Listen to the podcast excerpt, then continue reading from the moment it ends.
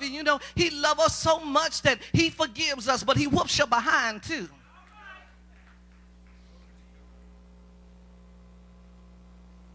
Yeah, some of y'all getting old and new whippings. You thought you got away, but now that they're spanking, see, see, y'all not like the old mothers. When my mama told me, she said, "You know what, Joe? You keep on." She said, "Cause you already on old and new."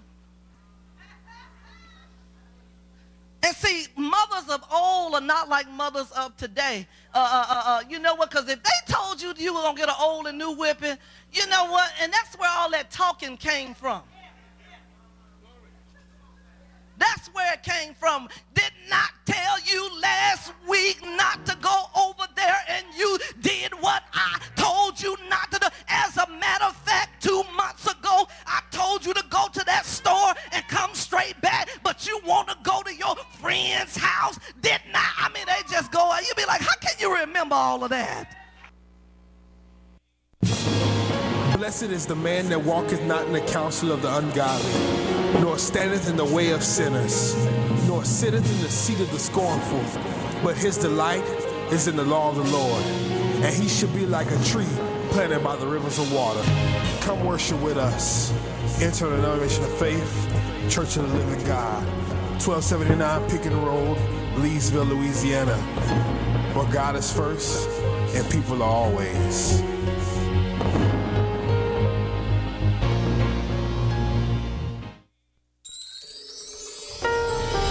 Welcome to the Living Your Destiny broadcast with Dr. John Barton, bringing you the Word of God with simplicity and revelation. Now, let's join Dr. Barton for today's message. Let men, let man have dominion.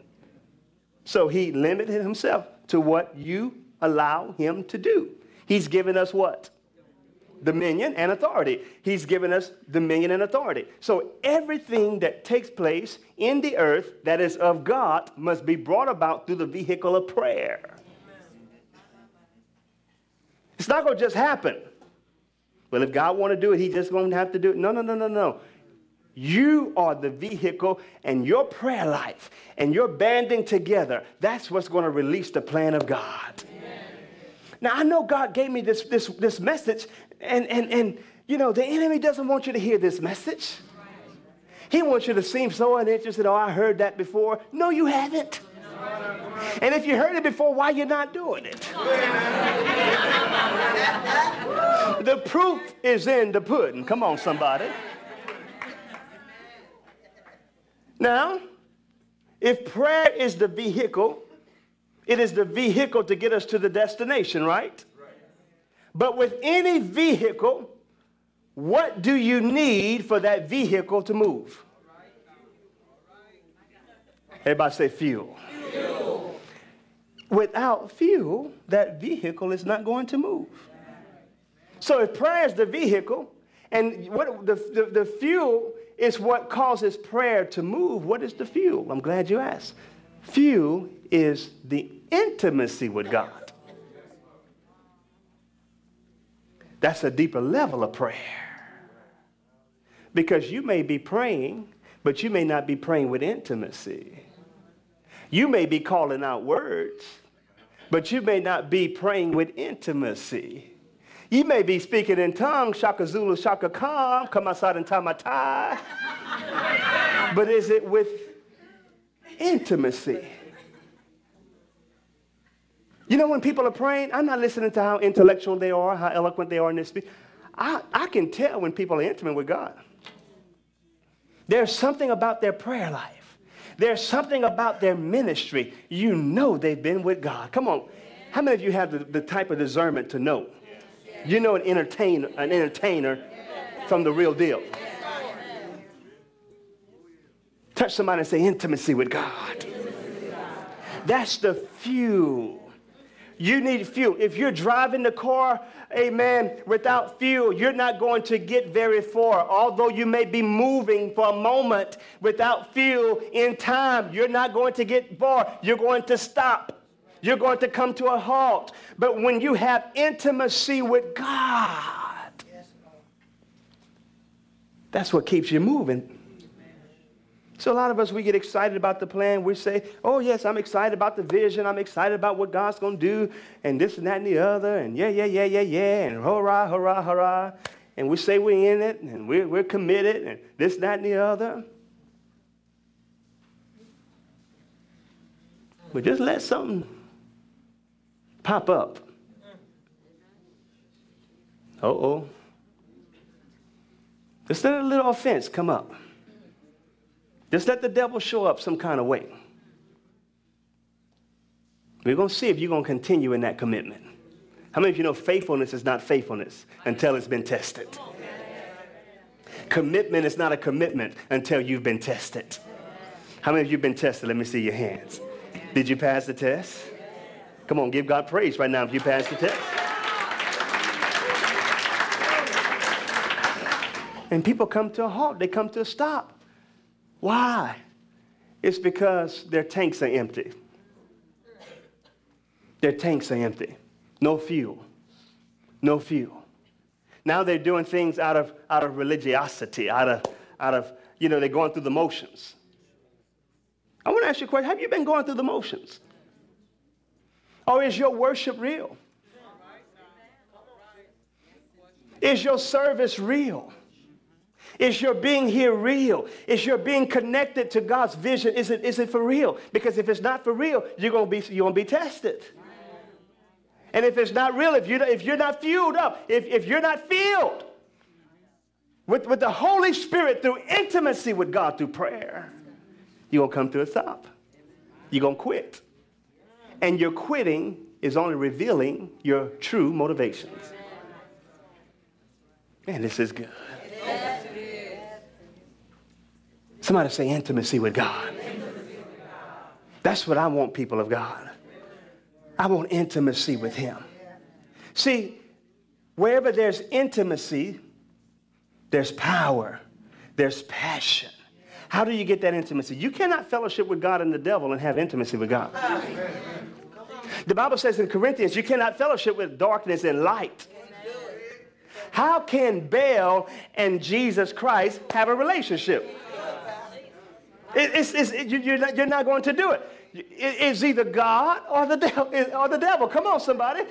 You, you know, you, you can't be intimate with God and, and, and intimate with, with mess. And, and allowing yourself to become a garbage disposal. So when people quit their ministries, there was a lacking of intimacy with God. Because there's something about being intimate with God.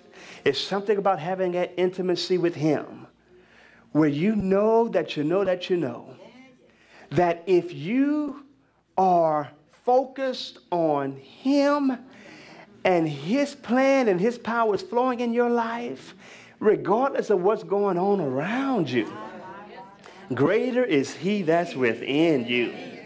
See, some of you are not there yet because you're basing your commitment on what other people are doing or not doing. But when you know, oh, regardless of what they say or do, regardless of what happens in my finances, what happens on my job, oh, greater is He that's within me. As a matter of fact, you can take my money, you can take my car, you can take my house, but you can't take my Jesus. That's intimacy. That's intimacy. That's intimacy. Just got laid off your job, still showing up at your post, still worshiping, still serving the Lord. That's intimacy. That's intimacy. Body racked with pain, back hurting, head hurting, feet hurting, but you're still lifting up your hands. You're still worshiping Him. You're still saying, Lord, though they slay me, yet shall I trust Him. That's intimacy. And that is the most powerful church that is birthed and that is released in the earth. The church, my God, the church that can prevail in prayer.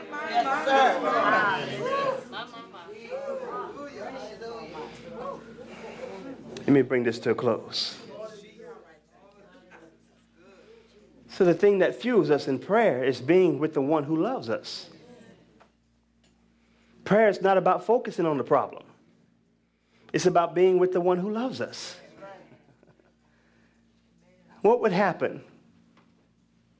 Look at me for a moment. What would happen if you just fell in love with Jesus? I wonder what, what would happen in your life. I wonder what would happen, Sister Georgia, if everybody came in here that was so in love with Jesus. You wouldn't have to beg them to worship. You wouldn't have to beg them to praise God. Jesus rebuked the church in the book of Revelations. He says, Yes, you've been doing some good works, but you have left your first love. You need to come back to your first love. Because I don't want you to be so caught up in the works of the kingdom when you forget intimacy with the king of the kingdom. It's not about, okay, you're going to do this, you're going to do that, you're going to do that, you're going to do that, you're going to do do You get a bunch of dues, but you have, you have people serving with no intimacy. My God, They don't like you because they don't love him.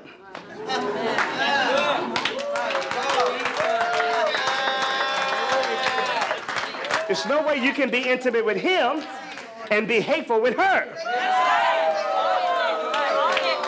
Because when you're intimate with him, he'll cause you to even love the unlovable and the unlovely. Come on, do you have the real deal or not?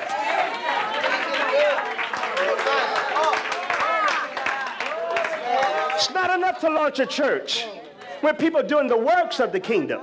They're doing the outreach. They're doing the singing. They're playing the instruments. They're sounding wonderful. But they have no intimacy with Jesus. It's all mechanics. It's all religious. It's religiosity. It's all just going through the motions. It's all just appearing to be spiritual.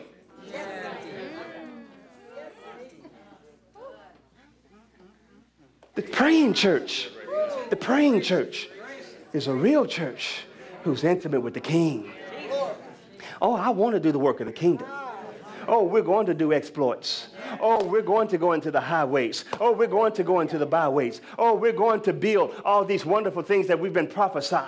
But it cannot be without intimacy. Amen. Because otherwise, we're doing it for the wrong reasons. There's our close. Intimacy is that fuel. When you fall in love, with the person of Jesus Christ, you become equipped to proclaim his message.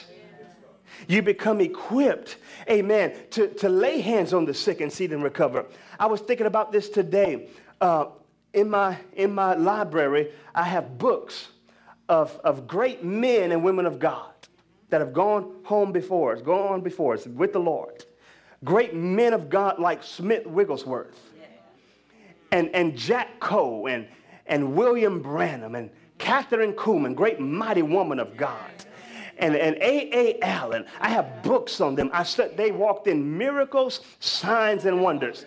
Healing ministry, William Branham can call you out right here, can tell you your address, your phone number, your social security number. He wouldn't say it on the mic and all that, but he can tell you your bank account. He can tell you all that.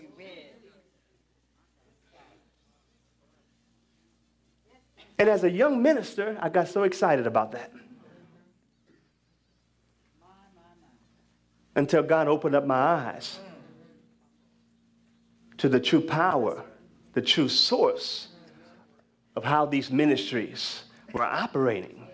Because I saw with A.A. Allen, he was praying eight hours a day. Smith Wigglesworth, constant prayer. See, we're willing to do all the, the, the miracles and we're willing to do all the signs and the wonder, but we don't want to pray. And we don't want to spend time with God. So at 19 years old, God put me on a fast. Eight hours a day, just in his presence. I just made sure things were done. And he says, I want you to do this as a regular. And even when you're taking care of natural things, live in such a way that you're always conscious of my presence. Because there, every now and then, I got to say, Thank you, Lord. I got to say, Lord, what, you, what, you, what, what, what do you think about this? I got to say, Lord, what is your, what, what's your thoughts about that? And see, because some of you, you just have morning prayer and that's it. But you have to have a lifestyle of prayer. You've got to live a prayer, a prayerful life and a fasted life.